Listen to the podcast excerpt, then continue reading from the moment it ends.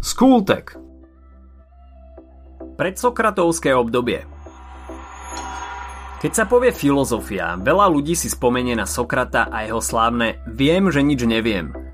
Filozofia ale existovala už pred Sokratom a zatiaľ čo tento filozof sa zameriaval hlavne na ľudí a spoločnosť, jeho predchodcovia boli prírodní filozofi hľadajúci pralátku, z ktorej vznikol svet, arché. Filozofi pred Sokratom boli z väčšej časti sústredení na hľadanie arché a môžeme si ich rozdeliť na 7 skupín.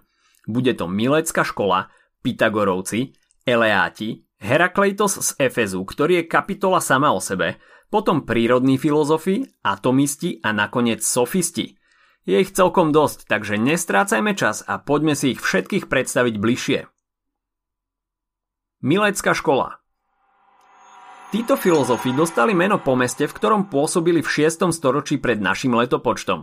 Volalo sa Milet, nachádzalo sa v Malej Ázii a mena týchto filozofov ste už možno počuli. Minimálne teda aspoň jedno, a to v súvislosti s matematikou. Je to Thales, Anaximandros a Anaximenes.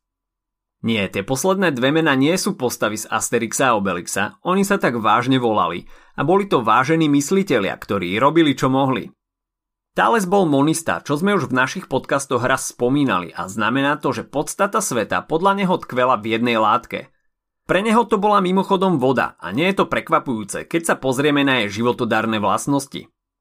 Je označovaný aj ako prvý filozof, vynašiel uhlomer a úspešne sa mu podarilo predpovedať zatmenie slnka.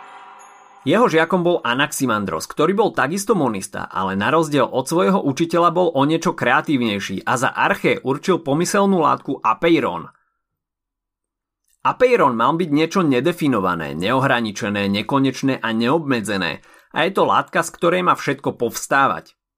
No a ďalej tu je Anaximenes, ktorý pristupoval k hľadaniu arché rovnako logicky a prozaicky ako Thales. Viete, čo to podľa neho bolo? Keďže sme tu už mali vodu, teraz to bude vzduch, keďže by sme bez neho dlho nevydržali. Pythagorovci Ideme ďalej. Na zozname sú ďalší nasledovatelia Pythagora, ktorého meno určite, ale určite poznáte a zrejme viete odrecitovať aj Pythagorovú vetu. Pythagoras sa usadil v talianskom meste Krotón. Jeho učenie mimochodom veľmi ovplyvnilo Platóna. On a jeho žiaci sa úplne nezaoberali hľadaním pralátky v takom zmysle, ako to robili jeho predchodcovia, ale boli celkom posadnutí matematikou a číslami a celý svet sa podľa nich dal vyjadriť pomocou čísel. A nebol od toho veľmi ďaleko. Zaujímavé o Pythagorovi je to, že mal vlastnú školu na ostrove Samos, kde učil aj ženy. Ešte jedna vec, pri ktorej nebol ďaleko od pravdy. On a jeho žiaci verili v hudbu sfér. Nebeské telesa podľa nich vydávali zvuk, čo je vlastne pravda, keďže všetky vesmírne telesá vydávajú istú frekvenciu, ktorá sa dá konvertovať na zvuk. Pokojne si dajte do YouTube napríklad Sound of Neptune a vypočujte si hudbu sfér. Eleáti A poďme na Eleátov. Hlavní traja predstavitelia tejto školy sú Zenon z Elei, čo bolo mesto, podľa ktorého dostali svoje meno, potom Parmenides a Xenophanes. Eleáti hlásali nemennosť bytia – bolo podľa nich trvalé, väčšné a nemenné, no a podstatu sveta vidia v nehybnosti.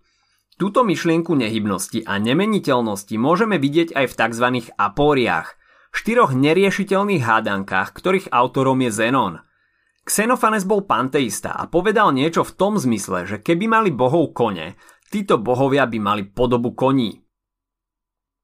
Herakleitos z Efezu Herakleitos je často označovaný za temného filozofa a toto označenie mu patrí právom.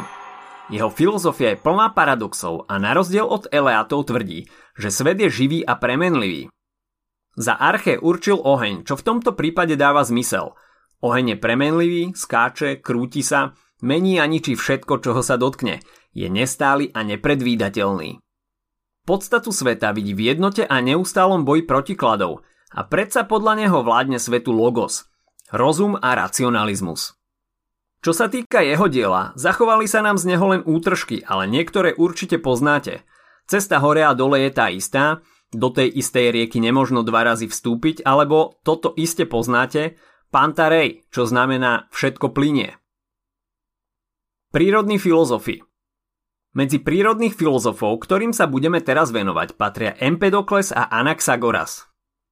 Sú to pluralisti, čo znamená, že svet podľa nich nemôže mať len jednu podstatu, pretože je príliš rôznorodý. Pre Empedokla boli touto podstatou štyri živly, čiže oheň, voda, zem a vzduch, plus láska a nenávisť, ktoré tieto látky buď zlučujú alebo rozdeľujú. Anaxagoras zasa za arche určil semená vecí a nús, akýsi svetový rozum, ktorý všetko riadi. Atomisti Atomisti ako Demokritos a Leukippos boli deterministami. Verili tomu, že sa nič nedeje bez príčiny, všetko je odôvodnené a nevyhnutné. Čo sa týka arché, boli k pravde asi najbližšie.